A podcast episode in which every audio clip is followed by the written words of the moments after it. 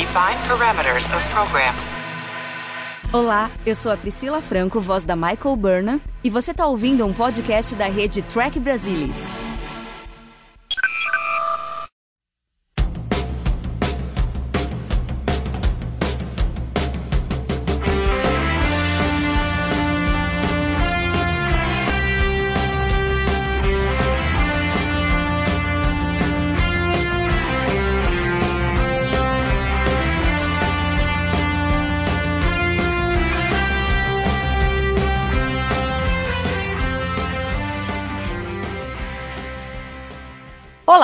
Sejam bem-vindos ao Balde do Odo, o podcast da rede do Trek Brasilis para falar sobre a melhor série de Jornada nas Estrelas, Star Trek Deep Space Nine. Eu sou a Mariana Gamberger e hoje a gente vai falar sobre o 14º episódio da segunda temporada, Whispers. E estão aqui comigo Luiz Castanheira. Olá, Luiz. Boa noite, pessoal. Bom estar aqui com vocês novamente. E Alexandre Bortolucci. Olá a todos, um prazer estar aqui com vocês de novo. Então, vamos falar sobre Whispers. Antes da gente, assim, quer dizer, antes da gente começar, porque a gente já vai começar, né? Eu, o que, que, vocês entenderam do que, que aconteceu com a história do O'Brien relacionada ao sistema lá, o Paradas, as duas facções dentro do planeta? O que eu entendi foi isso. Não tenho certeza se foi isso que vocês entenderam, se tem alguma coisa a mais, ou se eles foram muito simplórios na explicação. Porque o que a gente fica sabendo é um planeta que faz 12 anos que está em guerra civil. Aí você tem o governo e você tem os rebeldes. E aí, de alguma forma, eles entraram em contato com a federação para mediar a conversa entre as partes para que eles chegassem a um acordo de paz. Aí é que vem o um negócio. O que, que, vocês entenderam? O pessoal do governo quem raptou o O'Brien com o intuito de ter o replicante, mandar ele de volta para Deep Space Nine, para que durante as negociações ele matasse alguém, talvez alguém do governo, para culpar os rebeldes. Foi isso que vocês entenderam? É, eu acho que foi alguém do governo. Porque eu acho que no final ele estava com os rebeldes. Isso. Eu acho, eu acho que ele foi capturado pelo governo e esse replicante, de alguma maneira, foi programado para melar os acordos de paz. Eu acho que é isso. Tá, é porque eles não falam muito, né? Essa foi seu entendimento também, Ale? O que, que, você acha? Não, não, para mim foi o contrário. Eu entendi é, o contrário. Porque eu tô achando que no final são os rebeldes. Aí eu até olhei no Memory Alpha e eles também puseram os rebeldes. Agora eu não sei se eu tô achando que são os rebeldes porque a minha cabeça tá, tá, achando que são os rebeldes ou se tem alguma coisa no texto do episódio que diz que aqueles são os rebeldes. É, o, o O'Brien replicante, ele quando ele chega ali naquela caverna tal, ele fala: ah, vocês estão com os rebeldes, eu vou falar pro governo. Ele não fala ah, alguma então coisa ele assim? Fala, então ele fala, tá, tudo bem. Eu acho que ele Tem fala que alguma coisa, por isso que É. Uhum, eu Então é fiquei isso, na então dúvida isso, disso então é daí. isso, Então é isso. Que no Memory Alpha tá os rebeldes, claramente os rebeldes. Aqueles carinhas que estão ali são os, são os ditos rebeldes. E a outra coisa, o que, que vocês entenderam? Provavelmente, né, o, o primeiro ele fala parada 4, né? Que... Uhum. Até o nome engraçado. Provavelmente é a facção maior e depois ele, ah, não, vou pra parada 2, deve ser dessa outra facção que eles chamam de rebelde. Algum tipo de rebelde. Então foi isso. O entendimento foi esse. E o lance do O'Brien, o que, que vocês entenderam? Que raptaram o O'Brien lá, aí acho que os rebeldes descobriram, e assim que o O'Brien chegou na estação, os rebeldes contactaram o Cisco e avisaram que na realidade o O'Brien tinha sido raptado, e aí eles tentaram de alguma forma não fazer com que ele não soubesse do que estava acontecendo, com não muito sucesso. Mas assim, foi imediatamente. Quer dizer, não teve tempo do O'Brien ali nada. Ele chegou e já sabiam que ele tinha sido raptado e eles não podiam fazer nada enquanto o O'Brien verdadeiro não fosse achado pelos rebeldes e estivesse em segurança. Por isso que eles demoraram para prender o cara. Aí naquele momento ali na sala do Odo, a hora que ele foi falar com o Odo, aí é que eles chegam lá para prendê-lo, porque provavelmente eles receberam a notícia de que o O'Brien estava em segurança. E é mais ou menos isso? Sim, teve essa sincronia aí da libertação. Então, mas É. aí minha dúvida é se são os rebeldes, é porque eles resgataram o O'Brien num complexo meio, vamos dizer assim, também não sei, né? Se, é, mas pelo menos foi o que me pareceu. Da onde eles resgataram o O'Brien? ele já tava ali, né? Não, ele tava ali. é, tipo assim, Eles eles descobriram res- ele ali. descobriram ele ali e aí estavam dando os primeiros primeiros socorros, que ele tava ali meio machucado tal. Então, assim, eu acho que aquele complexo da onde ele foi resgatado era dos rebeldes, entendeu? Pelo menos meu entendimento foi esse, entendeu? E eu acho que aqueles é, caras que estavam aqui eram meio que infiltrados, que eles comentam, ó, a gente tinha pessoas infiltradas que estavam dando informações de que o O'Brien tinha sido raptado. E aí a gente foi correr atrás, investigar mais e descobriu que foi isso mesmo. E aí a gente não podia, é, entre aspas, né, desmascarar o, o replicante com o risco de acontecer alguma coisa com o O'Brien real, entendeu? Esse foi o meu entendimento do roteiro. Posso estar enganado, mas foi o que eu entendi. E assim, olhando por esse ponto, eu achei bem amarradinho, assim, interessante. E, enfim, ele dá ecos de outra história, que mais pra frente a gente comenta, que é bem parecida. Mas foi isso que eu entendi do, Não, mas espera aí. história do episódio. Então, então você tá dizendo que ele tava ali abandonado, ou eles chegaram antes e tomaram o lugar? Exato, eles chegaram antes e tomaram lugar, entendeu? Devia ter alguém ali monitorando o O'Brien, eles chegaram, deram uns tiros. E, é, exato. Invadiram Isso, né? lá, invadiram tá, tá, exatamente. Tá, entendi. É, acho que não fica claro. Eu poderia, sei lá, eu, eu tinha imaginado que eles resgataram o O'Brien de algum lugar, levaram para esse lugar que era o esconderijo dos rebeldes, para que o O'Brien ficasse em segurança, porque daí eles devem ter conseguido tirar o O'Brien de algum lugar, avisar a estação, e aí até o Cisco chegar, ele eles levaram o O'Brien para um lugar seguro. É porque foi rapidinho, né? Deles, é, entre aspas. É, é, eu acho não, foi, que foi informação, foi, né? É, é não, não dá para saber se o O'Brien estava ali, se os caras tomaram lugar, ou se eles tiraram ele de algum lugar e levaram para esse. Isso daí realmente não fica claro no, no episódio. É, mas é, são os rebeldes, sim, tá certo. O O'Brien replicante fala, fala essa coisa dos rebeldes. Estou abrindo aqui. É, são alguns rebeldes, o nome da facção rebeldes não tem não teve nome não. de facção. Não. E agora, pensando bem, nem se sabe se são facções do mesmo planeta ou de planetas separados. É, tá? porque a gente também não vê nenhum alienígena do outro lado. A estrutura era tanto de. Porque não podia dar brecha, não podia ter outro uhum. mecanismo para explicar. Tinha um flashback, tinha, tinha um presente, um flashback e, e manter tudo sob perspectiva do O'Brien replicante para não liberar o mistério. Aí, nesse momento de dar a explicação, eles deram a explicação, talvez não suficiente. Né? Acho que tem que ajudar alguma coisa aqui e ali. Talvez eu vendo de novo, pensando um pouco mais, não sei. Mas de todo modo, o básico é isso. Então, ó, uma facção pegou o O'Brien, fizeram a coisa do replicante, mandaram ele, as facções interagem, a, a outra facção falou: isso não pode ser feito, teve um pouco mais de ética, ou ficou do lado dele por algum motivo também, também isso não é claro, isso muito menos é claro. Também a história nem seria sobre isso na realidade, porque o conflito em si é quase que relevante para a história que a gente vê no episódio. Eles ajudaram a recuperar e fica nessa coisa. A posteriori a gente descobre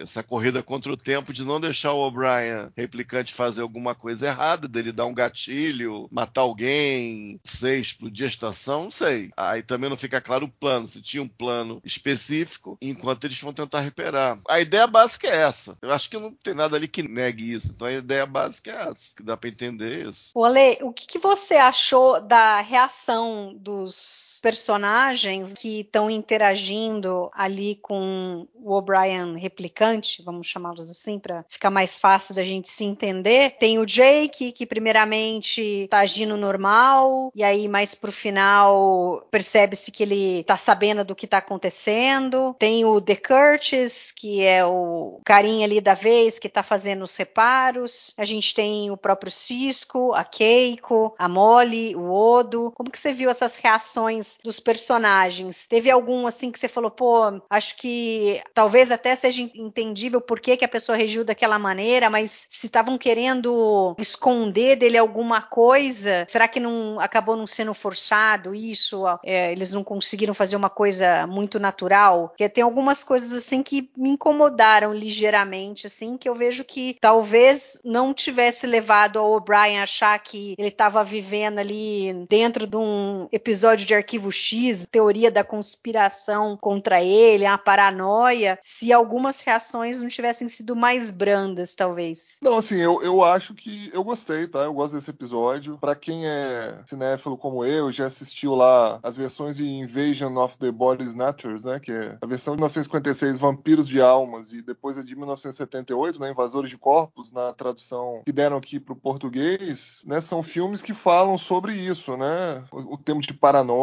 das pessoas terem sido substituídas, pessoas à nossa volta terem sido substituídas. Esses dois filmes são clássicos da, da ficção científica, por, por, coincidência. Eles partem de uma premissa que as pessoas são substituídas por cópias idênticas, e depois a gente descobre que essas pessoas são substituídas por cópias através de alienígenas, na verdade, que ali parece uma vagem gigante que substitui a pessoa por uma cópia praticamente igual. Então, assim, esse clima, né, como você já colocou, teoria da conspiração, de algo estranho no ar, né, que o cara fala, pô, é minha esposa, mas não é minha esposa, né, é meu colega de trabalho, mas não é. Eu, eu, eu particularmente gostei, eu acho que as interpretações, elas precisavam dar um quê de alguma coisa diferente, né, mas não podiam mostrar literalmente, senão o episódio acabava em menos de cinco minutos. E aquilo ali é uma, na verdade, é, um, é uma ratoeira, né, é um, é um labirinto onde o, o O'Brien é colocado junto com a audiência pra gente tentar entender, pô, será que foi a estação foi dominada por um vírus alienígena ou sei lá, por uma raça alienígena aí que hipnotizou todo mundo? Então a gente ficou essa dúvida. E no final das contas, o,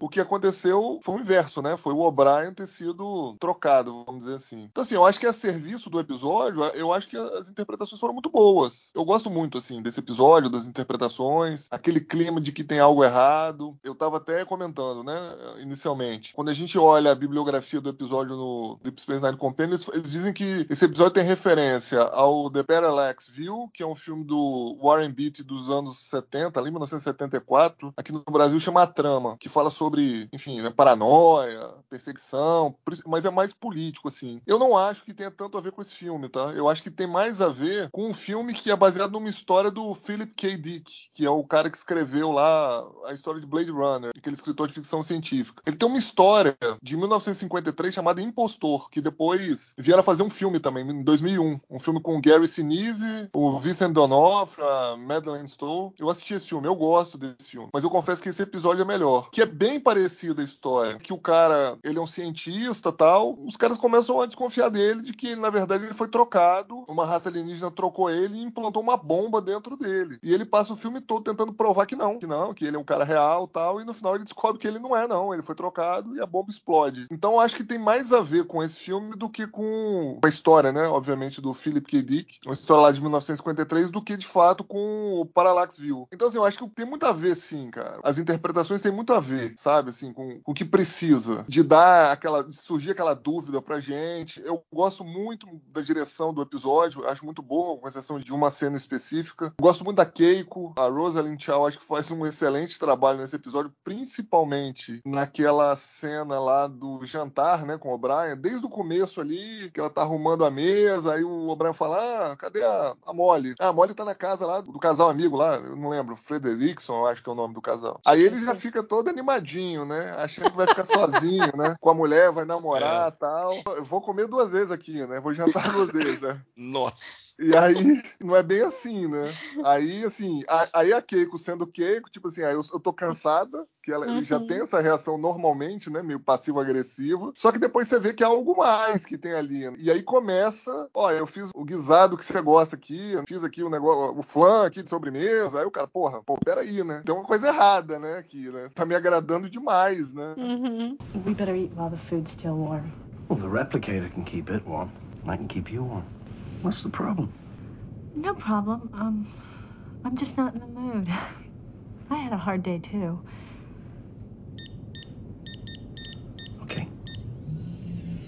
We'll eat. What is it? Fricandeau stew. But you don't like fricandeau stew. You do. Well, yeah, but.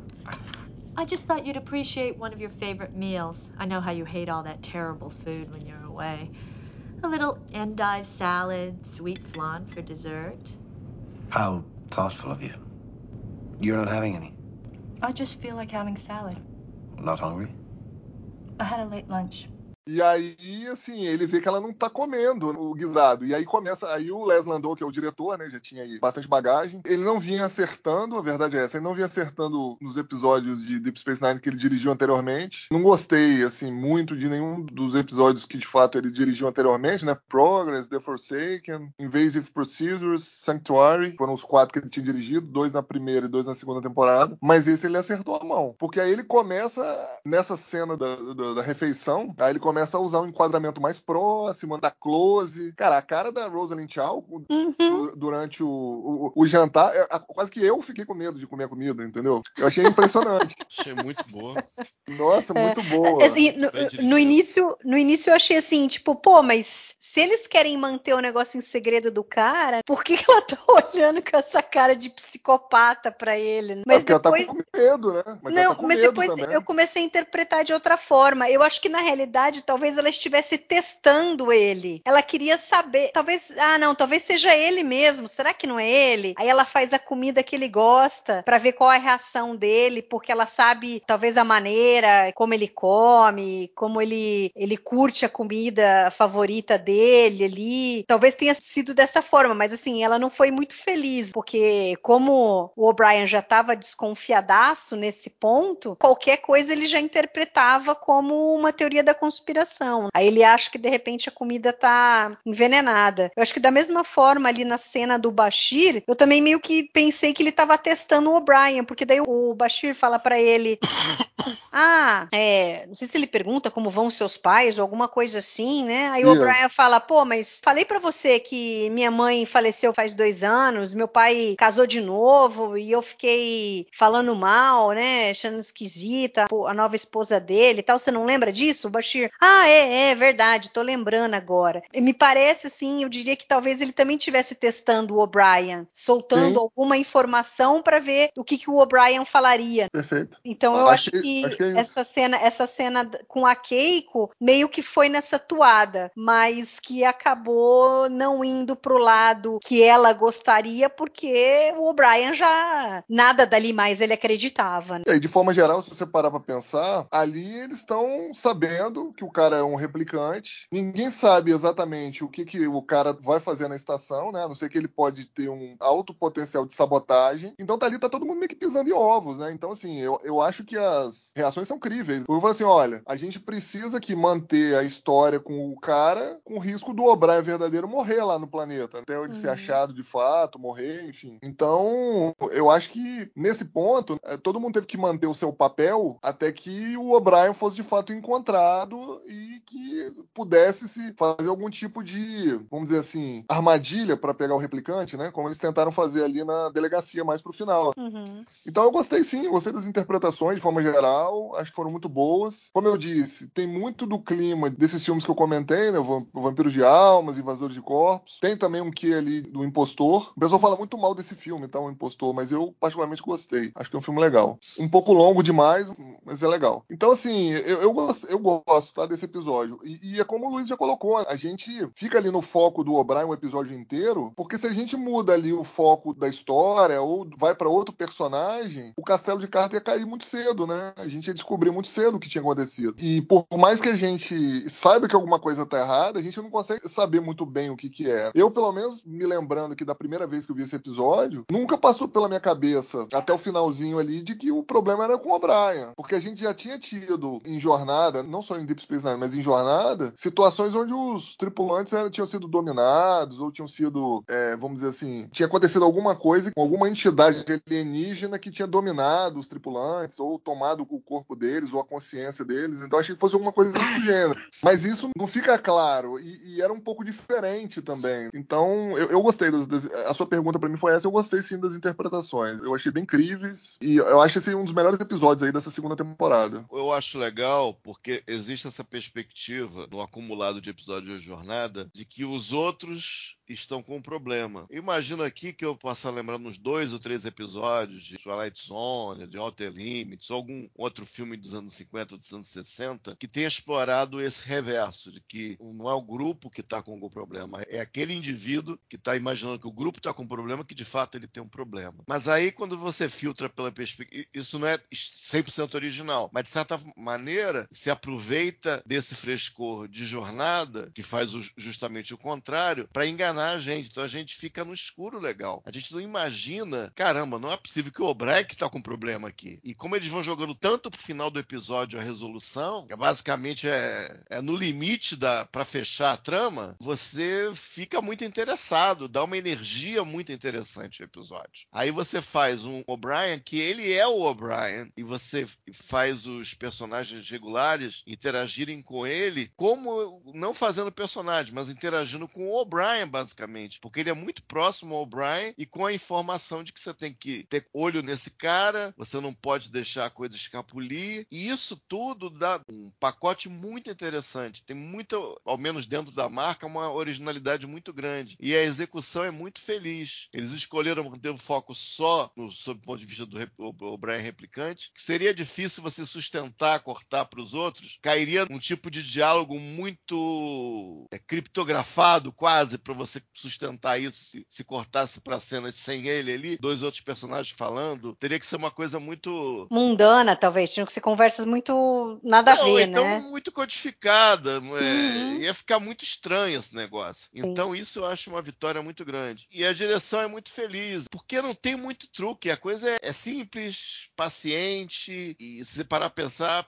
a premissa é básica. O que torna estranho, é muito diferente o episódio, comparativamente ao restante da marca, é essa perspectiva do replicante e atrasar tanto a resolução da trama pro final. Ficar espremida quase. A gente ter que fazer conferência para saber realmente o que aconteceu. Isso é, é muito legal. Talvez não seja uma coisa para fazer com regularidade, talvez. Até porque se tornaria um truque. Mas aqui tem um frescor muito grande. Eu acho isso extremamente positivo. E outra coisa é que, tudo bem, eles falaram com o replicante, mas talvez não soubessem muito como é que as memórias, se ele tem as memórias, como é que essas memórias estão anexadas ao, O'Brien. Então, pelo menos duas coisas, com certeza do Bashir foi para testar a memória. Para testar a memória, talvez testar a reação, tentar experimentar um pouco com isso. O exame médico foi importante para ver se ele não tinha nada dentro dele, uma bomba, uma toxina também. Isso foi importante. Talvez fosse ali no meio do dia, talvez meio-dia ele estava fazendo o exame, depois de ter acordado ali, não sei exatamente a hora, mas eles tinham que fazer isso também. E o pacote é, é, é muito interessante, é uma coisa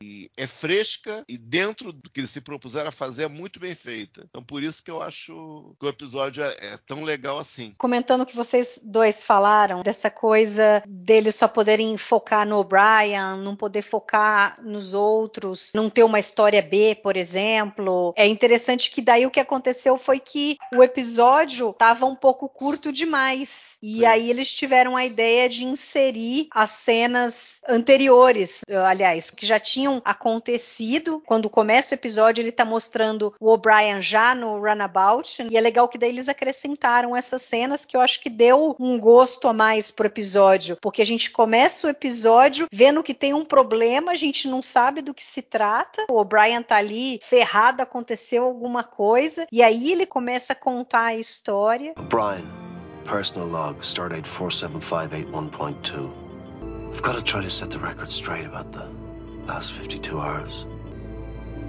I don't know who's going to hear this. I don't even know if I'll be alive by the time this log is recovered. I figure they'll be coming after me. If I'm right about this whole thing, they won't want me to warn the Paradas. I'm trying to remember first time I noticed that things were wrong. It Seems to me it was. Yeah. E acho que é sempre no começo de cada bloco que volta pro O'Brien no Runabout até que a história pregressa chega no momento em que ele estava ali e se torna a, do momento ali que tá realmente acontecendo. Isso foi bem legal do episódio. Aí só comentando isso daí sobre as reações, eu gostei bastante do Cisco. Eu acho que ele tava super natural, acho que talvez fosse o cara ali que mais conseguiu conseguiu agir natural com o O'Brien, talvez também pela posição dele, que era mais fácil ele exigir, mandar que o O'Brien fizesse certas coisas sem parecer que tinha alguma coisa estranha. Ele sempre tinha uma resposta do porquê que ele queria cada coisa, embora o O'Brien ficasse desconfiado várias vezes. O negócio das notas do Jay que acabaram meio que pegando uma mentirinha ali que eles não esperavam. Mas para mim, dessas reações, assim, a única que eu acho que eles falharam e que não deveria ter, que eu achei assim, bem nada a ver, que eu não, não sei se vocês têm uma explicação que vá me convencer, mas foi a reação da Molly. Não tinha por que ela ser rude com o pai. Primeiro porque ele tinha acabado de chegar, ele tinha chegado no dia anterior. Não, não,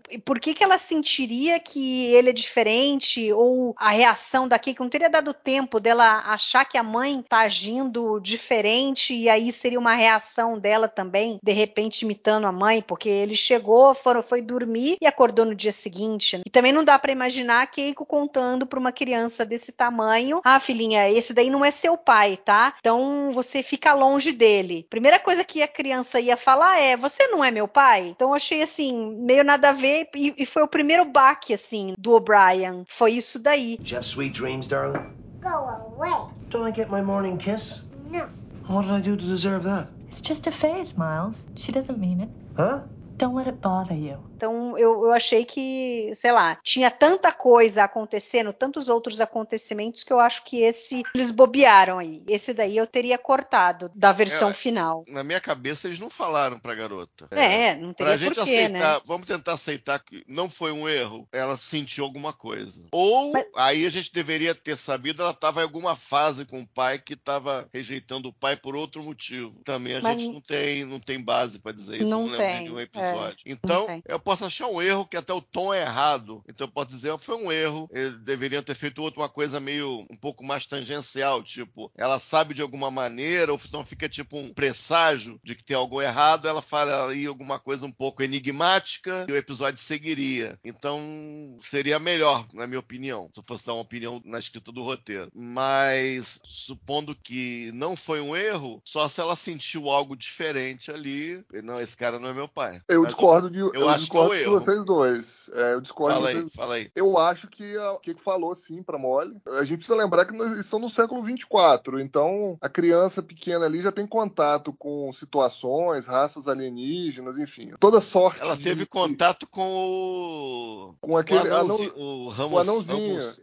sei lá o nome do troço. Isso, exato. Então, é- então assim, a, a criança lá do século 24 tem contato com fenômenos diferentes, muito mais do que a gente como adulto tem aqui no século 21. Então, acho que sim. É primeiro que assim, né? A Keiko deve ter falado, olha, ó, o cara que tá aí parece o papai, mas não é o papai. Então, assim, não chega muito perto dele. Eles não tinham feito o exame é, é, médico ainda, tá? No O'Brien, foi só depois, Uhum. porque ali foi 5 horas da manhã. Então, assim, foi com contenção de dano ali, ó. Não tem jeito, não tem jeito, deixa o cara dormir na cama dele, mas vocês ficam afastados até o Bashir fazer o exame médico e depois a gente vai vendo o que a gente faz. Vai enganando o cara, vai dourando a pílula aqui, vai ganhando tempo, até a gente achar o O'Brien de verdade. E eu, eu acho que a Keiko deve ter falado minimamente pra Molly, ó, o cara que tá aí parece o papai, mas não é o papai, mas você não pode falar pra ele. Se ele chegar perto, sai fora. Depois mamãe vai levar você embora. Aí beleza, eu acho que a reação foi razoavelmente crível pra uma criança pequena, entendeu? É, Na minha opinião. é, Outra Ah, que eu, coisa. não ela con- eu não diz- consigo imaginar, eu não consigo ela imaginar. Criança dessa idade não tem o discernimento pra entender que ela não poderia mesmo falar, entendeu? Ah, não É, tem hoje. É, é um, é, um, hoje, é, um, né? é um risco Não. ali. É, eu acho, é, Então, mas tudo que- bem, mas eu acho que o ela poderia episódio- falar, mas o risco dela saber é muito grande também, né, Alexandre? Eu É. acho que a Não, foi questão ra- é essa. Então, mas, mas vocês podem perceber que a cena foi muito rápida. Quando o O'Brien acorda e elas estão na mesa, a Keiko já sai fora rapidinho, entendeu? Na verdade, eu acho que aquela cena ali foi pra deixar uma migalha de pão que tinha alguma coisa errada, entendeu? Acho que foi pra É, ajudar mas o roteiro. talvez funcionasse melhor é, o O'Brien falar, não, mas cadê a Molly? Ela, ah, não, ela foi dormir nos Frederickson, alguma coisa assim, entendeu? Porque se, se ela tinha medo de um cara que ela não sabe se é o marido dela, ela não ia deixar a filha ali. Então, mas a gente Ela não já teria sabe... mandado, mandado ela, entendeu? Para outro lugar para ficar longe. Por isso que eu, eu acho que forçaram um pouquinho ali. Ali pra mim não funciona essa cena com a Molly. É com a Molly é só a primeira cena, né? É, Só, é. só a É, porque primeira. depois ela realmente vai pra casa dos para casa, vai para os aposentos dos Fredrickson. Então, porque a gente não sabe exatamente em qual momento que elas ficaram sabendo que o O'Brien. Será que ele chegou, dormiu, a informação chegou depois? Exato. Eu entendeu? acho que não. Eu acho que não, porque ela já tinha levantado. Então, se bobear, ela nem dormiu, porque ele não viu ela deitar e ah. não viu ela levantar. Então, se bobear, ela nem deitou, entendeu? Ela não teve ah. nem coragem de deitar. Se bobear, ficou no quarto da Molly a noite inteira acordada. É, então. Diria. Mas, enfim, a gente já tem um monte de situação aqui que aconteceu que são todas interessantes. A maneira como eles estavam tentando reagir ao O'Brien tal. E aí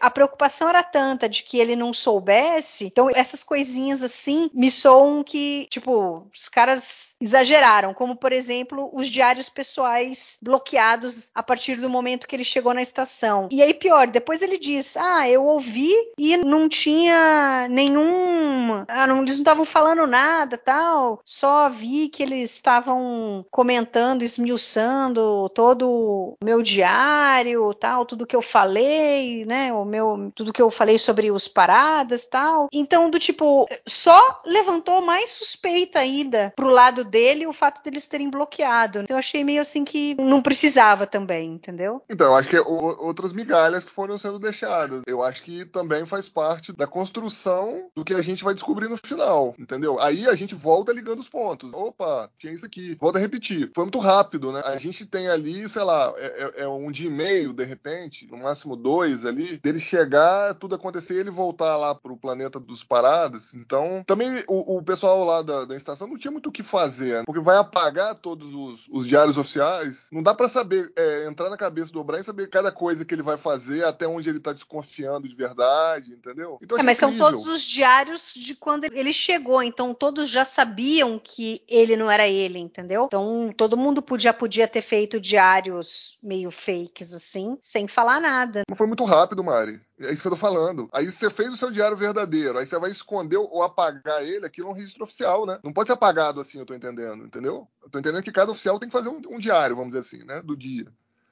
Aí você vai manipular só para poder esconder do O'Brien, se você não tem certeza ou não sabe que o O'Brien vai usar a pesquisa de, de, diário, você não sabe até onde ele está desconfiado. Não, não, então, mas você recebeu a notícia, ó, o O'Brien não é o O'Brien, o Cisco, os, os, caras lá contactaram ele. Aí ele fala pra Kira, ó, Kira, o O'Brien não é o O'Brien, então ele não pode saber. Então você não faça nenhuma comunicação, não grave nada, não fale nada, que deixe registrado isso pro caso do O'Brien replicador querer saber alguma coisa, não vamos deixar rastro. Pronto, acabou. Aí cada um faz o seu diário de maneira genérica, contando as coisas que aconteceram no dia, sem incluir essa parte, entendeu? Então, mas aí, não, aí você não deixa migalha pro telespectador continuar achando que tem coisas erradas. Vamos dizer assim, o roteiro precisa funcionar dentro do episódio. Né? Ele precisa ter um, um, início, meio e fim. Então você começa a tirar todas as migalhas, vamos dizer assim, fala, pô, mas a gente ia estar tá comentando que, pô, mas em momento algum deu a entender que tinha alguma coisa errada, só as interpretações, a gente,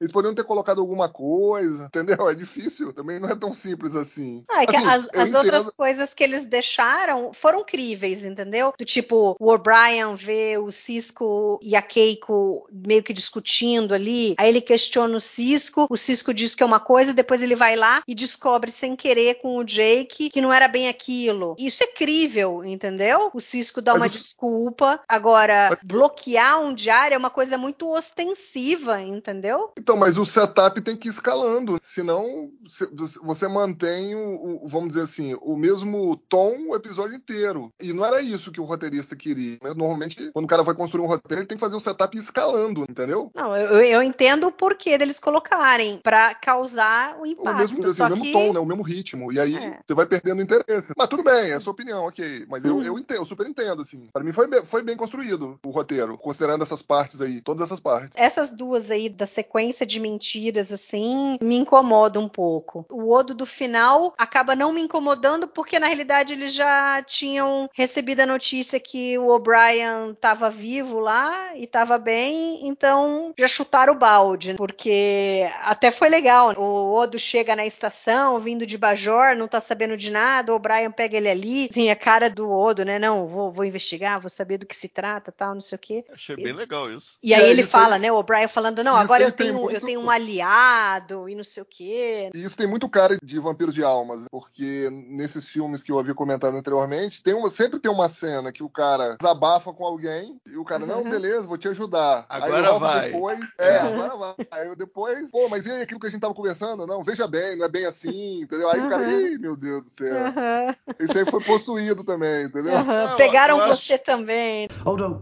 Cisco's logs indicate that secret messages have been coming from the Parada system. Could those messages have been from the rebels? As a matter of fact, they were. But that's already a breach of the security agreement we signed with the Paradan government.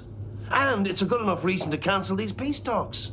That still might be premature. What are you talking about? We've got more than enough. They got to you.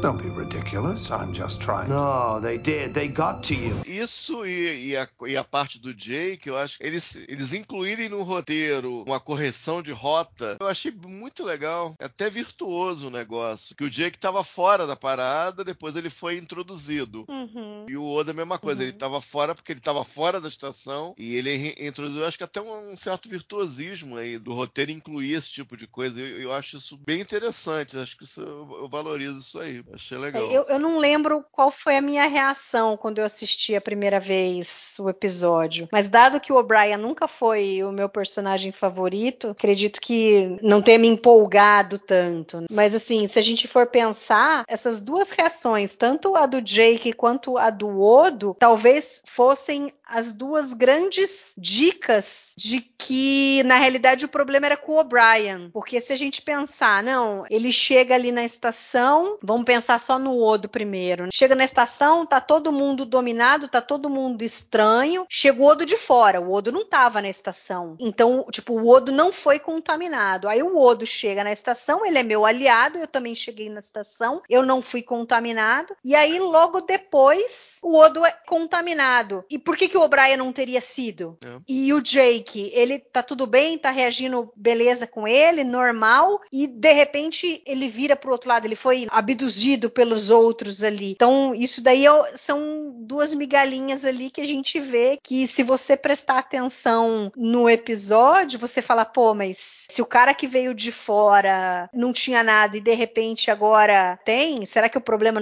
não é com o O'Brien mesmo? É, porque a mecânica desses filmes que o Alexandre mencionou, em vez do em vez do The Body Snatchers, acontece isso. À medida que a coisa vai caminhando, as pessoas vão sendo subtraídas para o lado dos outros. E aqui não, na realidade, elas vão subtraídas para o lado dos outros só porque o cara tá achando que eles estão sendo subtraídos para o lado dos outros. Isso eu acho muito uhum. bem bolado. Isso é bem uhum. interessante interessante, porque pega uma coisa que é convencionada, tem uma série de filmes exatamente com essa ideia dos homens vagem e tal lá, e tem similares, então você vai acontecendo, né? Coisa de Guerra Fria, Paranoia, tem um monte de filmes similares. Vai tombando um, vai tombando outro, vai tombando outro. E eles estão tombando, mas na realidade eles não estão tombando, eles só estão se entendendo do problema e o problema na realidade é você. Uhum, então eu acho sim, que eu sim. acho isso bem bolado. É tipo, às vezes eu, eu reclamo muito de que o conteúdo sci-fi em Star Trek depende muito do site high concept, que é que, tipo uma questão especulativa só até a página 3, só até a página 4, ou só o suficiente para ter um payoff de ação no final, ou só o suficiente para você fazer uma mensagem da semana, para você montar uma alegoria. Eu acho que o conteúdo sci-fi desse episódio está muito, muito acima da média. Eu acho que eles, é, talvez não na originalidade per se, mas na capacidade de juntar um pouco do K-Dick daqui, um pouco de Invasion Body Snatchers daqui, aqui, um pouco da imaginação dali, e juntar isso numa coisa que é extremamente fresca para Star Trek daquele momento. Então, termos de conteúdo sci-fi, é, é, muito positivo esse episódio. Muito mais do que nave dando tiro para lá e para cá, muito mais do que outras coisas usadas do mesmo modo, vez após vez. Eu acho que aqui teve uma inteligência que pegou, ah, não, vamos pegar isso, isso assim, vamos subverter isso aí, e vai ser legal a estrutura de flashback, essa coisa muito filtrada pela perspectiva vai dar um gás e a gente vai com esse gás até o finalzinho do episódio, o pessoal não desgrudar da cadeira. Eu acho isso tudo contribui. Então acho que é, isso é bem interessante. A única coisa assim só que me deixa assim, não sei explicar, talvez triste com o episódio, porque ele é tudo isso que você falou, mas no final, quando a gente pensa que Deep Space Nine é uma série totalmente voltada aos personagens, ao crescimento de personagem, é meio ruim porque ele reseta, porque não é o O'Brien de verdade. A gente vê ele sofrendo tudo aquilo, tudo que ele faz, todos os pensamentos dele, as interações, o desespero dele de que alguma coisa tá acontecendo, tudo, reseta tudo, porque no, no fim do dia não era ele de verdade. O O'Brien de verdade, o nosso O'Brien, não viveu nada daquilo. Aquilo não vai ser incorporado ao personagem. Eu entendo isso, por isso que eu acho que é um, um tipo de episódio que não deve ser feito com tanta regularidade assim. Mas mesmo uhum. assim, por eles terem o cuidado de ter feito um replicante que é tão próximo do O'Brien, que reage tão como o O'Brien reagiria, ser tão previsível em certo sentido, você consegue tirar algumas conclusões sobre como o O'Brien mesmo reagiria dentro de situações tão extremas assim, com tanta competência, no final a citação do amor dele pela Keiko. Então isso aí acaba, eu concordo com o que você falou, que tem um reset aí envolvido em mais de um nível, mas mesmo assim você consegue emprestar coisas pro personagem real a partir do replicante O'Brien. Então mesmo assim, mesmo nesses termos, eu não acho que seja uma perda total, como em outros resets por aí. Por causa dessa coisa de ter sido, de certa maneira, ingênua. Vai ser uma coisa ingênua, vai ser uma coisa simples. E ele vai reagir como o O'Brien reagiria. Isso eu acho benéfico para essa hora de TV e benéfico se a gente quiser pensar assim, que a gente aprendeu talvez um pouco mais do O'Brien real vendo esse O'Brien replicante aí. Mas é claro que eu entendo que não é o O'Brien O'Brien no fim do dia, é verdade. Olê, você acha que tem até um reflexo, por exemplo, de Dramatis Personae, porque lá também o O'Brien que foi possuído por aquela entidade, sei lá, a gente não conseguiu definir o que, que era aquilo lá, que ele também tem essa coisa da teoria da conspiração ali, que ele percebe que a Kira tá tentando dar o golpe no Cisco tal, e ele que organiza, ele que faz tudo, e, e esse O'Brien daqui do Whispers tem um pouco disso também, não? Sim, eu acho que sim, acho que faz parte da psique dele, ele, acho que por ter lutado nas guerras lá, com Cardácia, que isso é citado, enfim, lá na nova geração inicialmente, depois aqui em Deep Space Nine, querendo ou não, é aquele negócio, né? Cachorro mordido por cobra tem medo de linguiça. Então, me parece fazer parte um pouco ali da personalidade dele, entendeu? Ele ter essa desconfiança, vamos dizer assim. E, e se você for parar pra pensar, o O'Brien é um cara meio desconfiado mesmo. O Bashir, desde o começo, né? Foi um cara mais aberto a fazer amizade com ele, querer fazer as coisas, e ele sempre um cara meio, vamos dizer assim, meio, meio chato, assim, meio desconfiado, mal-humorado. Você vê que o Bashir fica brincando com ele lá com. O Bashir também abusou dele, né? Tudo que o Bashir acho que nunca, nunca pôde fazer com o O'Brien de verdade, fez com o replicante. Né? É, o cara falou, pô, você futucou todos os meus orifícios e ainda criou outros novos. Né? Teve a coisa da hérnia, né? É. O teste da hérnia, segura e sopra aquele negócio. É, o teste teste, da, da hérnia, né? É. Não, mas não foi só o teste da hérnia pelo jeito, não, né, meu amigo? Mas tudo bem, né?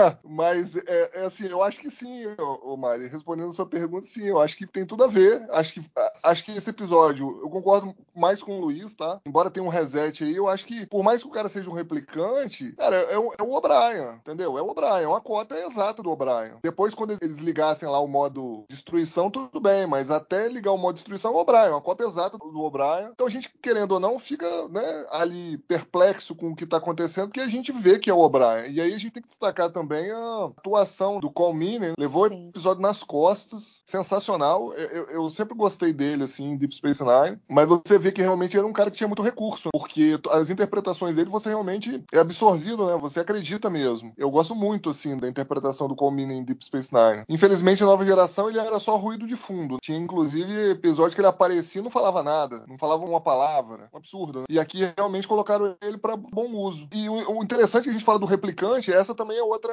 outra, vamos dizer assim, referência que se faz ao Philip K. Dick, né? uhum. porque replicante vem lá do Blade Runner. Eles queriam usar alguma palavra para descrever o, o, que seria o O'Brien, né? O, o O'Brien replicante. E aí, ah, não vamos usar o Android por causa do Data da nova geração. Já, já existia uma referência. Ah, não vamos usar clone, que clone pode ser uma coisa meio vazia, né? Sem memórias e tal. Então quiseram usar replicante porque realmente é uma réplica igual, né? Perfeita. Uhum. Eu gosto, cara, desse episódio. A gente, querendo ou não, fica sabendo algumas coisas do O'Brien, né? Por exemplo, o aniversário dele é em setembro. Acho que tem uns lances de, de continuidade também legal, dele tomar bastante café, coisa que a Keiko não achava que ele fazia no episódio anterior, que a gente descobre no final que ele faz sim. Então acho que assim, por mais que tenha sido um, um reset button no final aí, eu acho que ainda assim é um reset button a lá Deep Space Nine. Né? Eu acho que gente... o, o relacion... dá impressão também, é estranho dizer isso, no, tendo em vista a situação que estava de fato acontecendo, mas dá a impressão que o relacionamento com o Bashir deu mandada também. Uhum. Fica essa impressão, é estranho falar isso, mas fica essa impressão mas... também. Mas Não, eu, a gente vai deu... ter aí. Foi o Quark que falou do. Do Rivals, é. Rivals. Lá do, é, do jogo de raquetebol. Não, Não, foi, foi, o Quark. Quark. Que ia ter o, o a revanche. Isso. Isso. E ele todo estressadinho lá com o Quark também. Igualzinho uhum. o O'Brien de verdade, né? Que o O'Brien de verdade não, não suporta o Quark. E é. E, é igualzinho, né? A reação é igualzinha. Então, assim, eu, gostei, assim, das caracterizações, é, principalmente do Colmina, do O'Brien. Achei realmente muito bom, assim. O roteiro foi muito bem escrito, na minha opinião. E esses toques de continuidade são interessantes. Aí, gente, ele já fez referência ao Armageddon Game, negócio do café, ao Rivals, a questão do, do jogo de racquetball. Tem uma aqui, não tem? É, eles falam, eles da, falam zona, da zona, zona delimitarizada, né? O, Isso, no, no, o diário, né? fala no diário, é. Que ah. o almirante, não sei das quantas, foi lá para saber se os cardassianos tinham invadido a zona ou não, blá blá blá. Então legal. começa aí um ruído. Eu não lembrava dessa isso. referência. Não, essa referência eu não lembrava. Eu falei, caramba, legal. Eu não lembrava dessa referência. Interessante. E a outra referência ao almirante é a Susan Bay, né? Que ela uhum. faz de novo o papel da almirante Roman, né? Que ela tinha feito em Past Prologue também. Então, assim, é, do... tem um reset button, mas é um reset button, como eu disse, a lá de Deep Space Nine, né? Com um monte de referência ao passado, ao futuro aí da série, entendeu? Então, eu acho que se for pra fazer reset button, que faça desse jeito aqui, entendeu? Essa almirante deve pensar, porra, tudo acontece naquela estação. Cisco não consegue controlar os subordinados dele. Primeiro me liga a Bajoriana é, né? reclamando dele. Agora liga esse outro aqui dizendo que a estação inteira foi tomada por vírus alienígena ou não sei o quê. Tinha que ter um outro episódio ela Não, sim, né? ela já sabia, é. É, dá a impressão que ela já, já tava por, por dentro, né? Sim, sim. Ela não, deve ser almirante do setor, né? É, é. Isso, exato, exato. Ela já estava no. Ela já, já, já sabia, né? Uhum. Infelizmente ela não aparece avisada, mais, né? né? Mas é isso é engraçado no episódio. Agora, só fazendo uma provocação, né? Porque assim, o Bashir fala categórico que ele não conseguiu encontrar nada na parte física, fisiológica do O'Brien. É por é... isso que não podia ser clone. É. O Bashir ia matar. Uhum, ela ia matar. Android, exato. obviamente, também. Sim. Tinha Agora, outra coisa. se ele não conseguia distinguir, como é que eles no fim tiveram certeza que daquele O'Brien que os caras estavam devolvendo para ele era o O'Brien mesmo. É, é um, é um, pensamento assustador, né? Já pensou no final da série, um baita de um plot twist, assim, que aquele O'Brien não era? Agora só Lower Decks poderia fazer isso.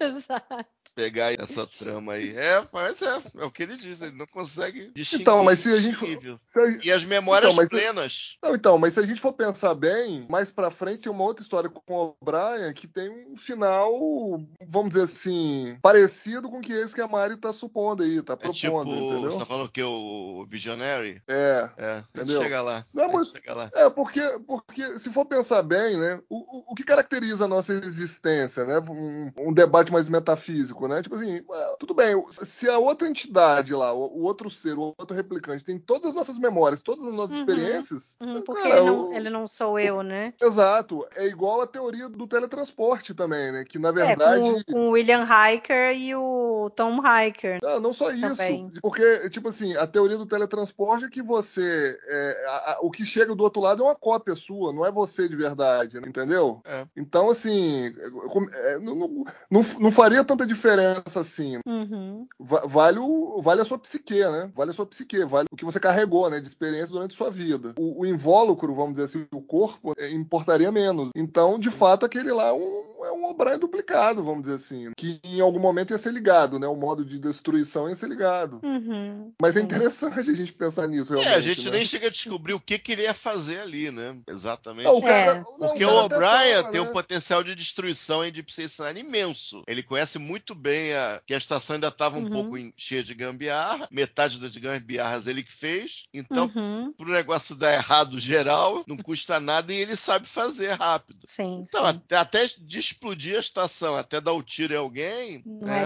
é E a gente não é, e a gente não exatamente a gente não descobre. O lado da guerra e tal, a gente não tem muita informação. A gente tem um mínimo para ter Uhum. essa trama aí de foco no replicante aí manter essa, esses 45 minutos do replicante. A gente não, realmente não sabe. Mas É, mas é, Mas, fala. aliás, o Michael Westmore essa semana, ele deu mole nessa maquiagem dos paradas aí, pô, assim, na boa. Eu não sei vocês, mas o- o- esses paradas aí, esses alienígenas de frente, parece o, aquele seriado japonês dos anos 70, parece o Spectreman de frente, cara. Eu não gostei, não.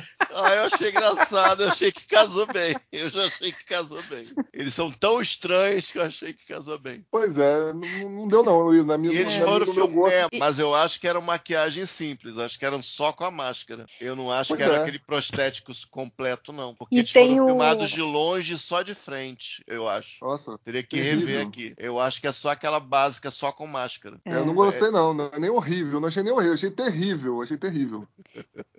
Agora, para quem assiste Lower Decks, né? Que o Jake, ele, numa hora ele tá conversando ali com o alienígena, a hora que ele levanta e vai mostrar a peça lá pro O'Brien, que ele conseguiu replicar tal, que é quando ele combina de encontrar com o O'Brien mais tarde, né? Para eles montarem lá o, o projeto de ciências dele. O alienígena com quem o Jake estava conversando é, é um Pacled. É um Paclas, é. é É, então é engraçado porque eles nunca tiveram nenhuma, assim, destaque, né? Não, Até. te- teve, teve sim. Não, eu acho que Teve? como. Mas no Deep Space Nine não, né? Aí eu não Ah, sei não, na não, nova não. geração e em Voyager se eles aparecem assim com mais, com mais afinco. Não, a Deep. Space Nine eles não apareceram assim como. Pra fazer número, né? Acho que eles tinham aparecido já ou não. Eu acho Não, que não, até não. talvez tivesse, mas assim, eh, pelo, menos eu, assim, eh, fui saber mais deles mesmo com o Lower Decks. Ah, sim. não, então, sim. não, não, então. Eles já apareceram em alguns episódios de Deep Space Nine. Em Melora eles já tinham aparecido. Em Uhum. Rules of Tá. Acquisition também. Rivals eles já tinham aparecido, mas sempre como figurantes. Mas assim, eles tiveram um episódio sobre eles, né, na nova geração. Ah, tá. Tá? É, Samaritan Snare, o nome do, do Sim. episódio. É, é É da episódio. segunda, segunda temporada. é. Uhum. Horroroso, inclusive, né? Que eles sequestram lá o. É, o quê? Muito amor envolvido. Não. Não, mas você gostou? Eu, eu, eu não gostei do Não, episódio. não, não. Entendeu? E, enfim, e, e eles são assim, eles têm uma limitação intelectual, entendeu? Né, Imagina. pela cara- Imagina. Não, a Imagina. caracterização. Não, a caracterização da raça é que eles, eles são, né, intelectualmente limitados, tal. Aí eles, enfim, Uhum. ele- eles sequestram lá, se eu não me engano, é o, é o George. É Um o George, pra lá. acho que é pra consertar a nave. Uhum. É, enfim, é horroroso o episódio. Mas eles já tiveram aí, vamos dizer assim, seus 15 minutos de fama, entendeu? Uhum. É, em Lower Decks eles são retratados mesmo bem assim, bobões. Não, não são bobões, eles são bobões pra fazer a piada, né? Aham. É, é além de qualquer caracterização Uhum. tridimensional. é- é, eles explodem o próprio planeta, é nesse nível. Uhum, sim, sim.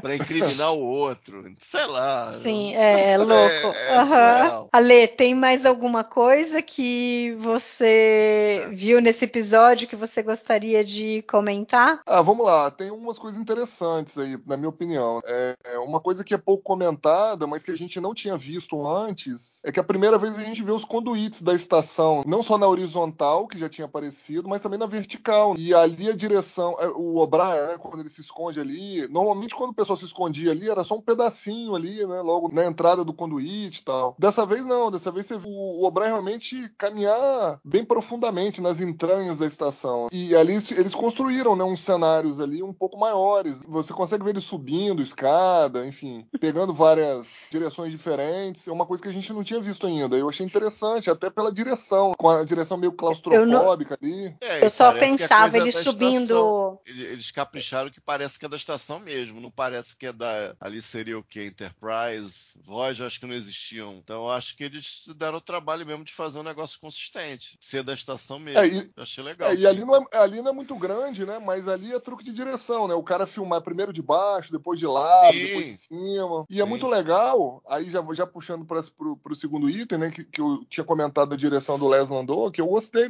nesse episódio, né? Porque ele usa muito bem, tem que tomar um, um pouco de cuidado com aqueles corredores ali, é, os corredores ali onde tem os aposentos. A gente pegou várias cenas ali. E dependendo do diretor, né? Eu não vou citar nomes aqui para não. Né? Arriscar Todo processo, mundo né? sabe. Né? Todo é, mundo sabe quem você é, né?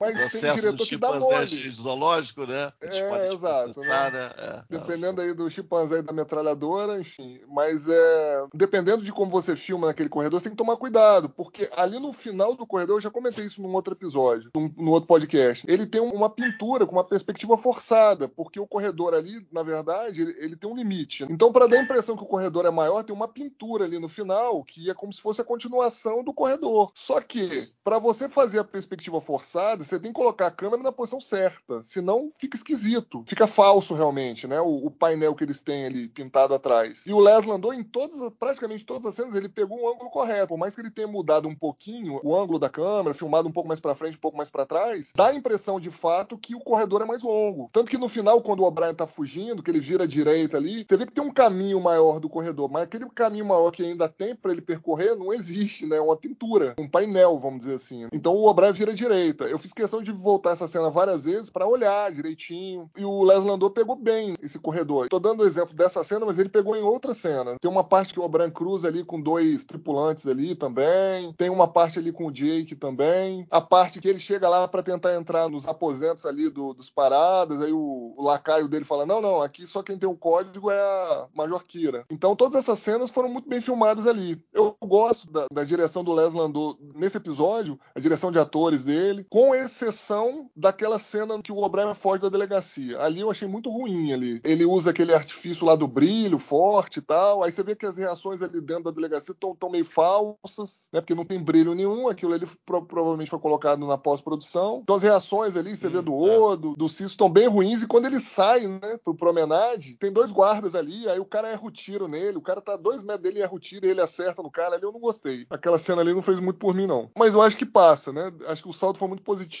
Gostei muito da direção. Enfim, eu acho que se for para fazer high concept com reset button no final, que seja assim. É que não pode ser sempre assim. Uma não, vez, não uma semana, vez é, é, muito bom. Aí se você começa a é, repetir, é, aí, já, aí já não dá. Sim, mas não, é, não, não era muito. Tipo assim, né? Não, não era usual, não tinha acontecido até então algo desse tipo. Queria ver o negócio é. aqui do Ultraman. Aqui. Uhum. Spectroman? É, porque é, eles estão longe e eles estão meio no escuro também. É, não sei se é só máscara, porque parece que tem uma parte atrás, mas que tem algo ali que tá Aquilo aí é uma máscara, cara. De, de é. aquelas máscaras de você enfiar na cabeça mesmo, entendeu? Uhum. Não dá. É, mas dá a impressão que é máscara sim. Uhum. Ela tem até uma parte atrás, mas eu acho que é só a máscara. É, ele, acho que eles tão... só aparecem de frente mesmo. E, e eles estão um pouco escuros. Uhum, é. No episódio inteiro, você tem aquelas, esses ângulos, esses ângulos meio holandeses e tal. Eu acho que contribui também para o estranhamento, para a paranoia. Aqui no final tem um ângulo bem forte desse, pega de baixo. Ele usou bastante bem isso aí. Eu achei legal. Essa linguagem aí de Noah gostava disso, o expressionismo alemão gostava disso, é uma coisa que eu, que eu gosto muito. Então, costuma me ganhar com esse tipo de ângulo. E, e tendo um propósito, como teve aqui, eu acho que foi legal. É, essa parte da delegacia é ruim mesmo, né? O Alexandre pegou bem. Lembrei disso. Mas, do modo geral, gostei muito da direção. Achei que o cara entregou o que foi pedido e não era fácil, assim, manter essa tensão, porque eh, você tem um flashback que você tem esse estranhamento todo, se a pessoa não tiver firmeza, a tendência é que fique um pouco estranho, fique meio uma paródia do negócio. Então eu acho que foi muito bem feito. Tem uma coisa que não tem nada a ver com o episódio, mas a cena que o Ale falou ali do O'Brien dentro dos conduítes, a hora que ele tá subindo a escada ali, aí ele deixa cair o, o phaser, né? Ele olha para baixo, né? Plum, plum, plum. Eu só fiquei pensando assim, nossa, mas a, a, não tem nada de segurança. Porra, o cara sobe um negócio desse aí, normalmente, não tem um cinto, não tem um negócio que prenda ele ali. Padrão acho que é bem... É verdade. É, a gente não é, vê. É a ponte que não tem cinto, né? O povo se chacoalha todo, se quebra todo ali na ponte, a ponte porque não, estão presos. É, é, as escadarias de acesso não tem nada parecido com cinto também para segurar, é verdade. É, porque se o cara escorrega ali, o que acontece? O cara cai. Eu acho que vai se machucar bem. Vai se machucar pouco, não. Mas acho que tem a ver também com a época. Né? Esse começo da década de 90, eu lembro que foi quando aqui no Brasil se começou a realmente usar cinto. Não lembro exatamente em que ano que eles começaram a ser obrigatório, mas eu acho que foi no começo da década de 90. Então, é que antigamente em carro ninguém, ninguém botava cinto, né? Não, não. Tinha só subabdominal quando tinha, e mesmo assim ninguém usava. Exatamente. Era uma festa, né? Uhum. E as crianças iam, iam no. Quem tinha perua, né? As, as uhum. crianças iam no bagageiro, uhum. iam no porta-malas. É, bons tempos. É. Isso não tem nada a ver com o podcast, mas já que você é. falou isso, eu lembro, minha mãe sempre conta, ela ia buscar a gente na escola e ela fazia, sei lá, rodízio com mais uns seis ou sete pais. Então iam sete, oito crianças dentro de um Fusca, todos sem cinto, tudo largado, entendeu? Aí ela ia largando cada um na sua casa, tal, loucura, enfim. E a gente vamos... reclamando do explorador. E a gente sobreviveu, né? Todo mundo, né? Uhum, exatamente. Mas então, vamos lá. Ale, que nota que você dá para Whispers? É, Whispers eu dou 3,5. E você, Castanha? É, historicamente eu sempre dei 4 estrelas para esse episódio. Vai, vai continuar sendo 4 estrelas. Eu revi, gostei bastante. Tem uma outra coisa que a gente poderia ter um pouquinho mais de elegância para a trama. Se a gente teve que fazer conferência aqui para decidir a trama, a parte pelo menos do lado, do lado daquele sistema dos paradas, poderia ter sido feito de uma outra maneira para ficar mais claro. Mas tirando isso, uma ou outra coisa eu gosto muito e depois de tudo que eu falei, eu acho que às vezes eu reclamo da falta de ideia mesmo. Eu acho que esse tem ideias muito boas, tem execução muito boa, tem um, um culmina em estupenda forma. A coisa da tortura do O'Brien começa a se moldar, né? Semana passada teve a coisa do O'Brien doente lá, aqui teve o O'Brien replicante, vai ter o Tribunal antes do final dessa temporada e vai virar uma tradição de torturar o O'Brien a cada temporada. É, faltou de uma coisa, é, eventualmente vai ter um episódio que vai ficar um pouquinho invertido esse negócio, que a Keiko meio que vai ser a estranha no ninho no episódio da quinta temporada e o, O'Brien vai ter que lidar com isso. Vai um reverso que me ocorreu agora exatamente isso. Mas eu acho, eu acho o episódio muito legal, é surpreendente até, é ao mesmo tempo muito bem feito, leva riscos e tal. Então eu acho que eu vou ficar com essas quatro ainda. É, para mim, não é um episódio assim que eu ache fenomenal. Eu acho que ele, por exemplo, não chega aos pés de Do It ou de um Necessary Evil, embora todas essas coisas que a gente falou aqui valorizem o episódio, de você ter uma história mais diferente. Mas assim, o O'Brien não sendo meu personagem favorito, embora o Comene tenha dado um show de interpretação tal, não, não é o tipo de episódio assim que me atrai assim tanto em Deep Space Nine. E além do que ele, ele é um episódio que ele vale muito na sua primeira assistida. Depois não é um episódio que acaba fazendo muito sentido, pelo menos para mim, que você o veja várias vezes, porque o, é. a grande coisa dele é você ir descobrindo ali ao longo do episódio o que vai acontecer. A partir do momento que você sabe, ele perde um pouco o brilho depois de você se assistir, né? Então, para mim, ele é três estrelas. Mas é um um excelente episódio dentro de uma temporada aí que a gente teve, né, a gente teve uma sequência aí de diversos episódios bem ruins, bem fracos, né? Esse realmente é um episódio que se destaca entre vários, mas não o suficiente para entrar no hall de episódios quatro estrelas. Então, eu, por exemplo, eu dei para os três primeiros do começo da temporada a trilogia do Círculo três e meio e para mim as histórias do Círculo são superiores à do Whispers. Então, acabou tendo que dar uma balanceada aqui em relação ao que já foi visto. Mas é isso aí. Ale Castanha, muito obrigada pelo papo de hoje. Daqui 15 dias a gente volta para falar sobre Paradise. Obrigada pela participação e pela discussão. Tchauzinho. Valeu, até a próxima. E obrigada a você que ficou nos escutando até agora. Então daqui 15 dias a gente volta. Falou.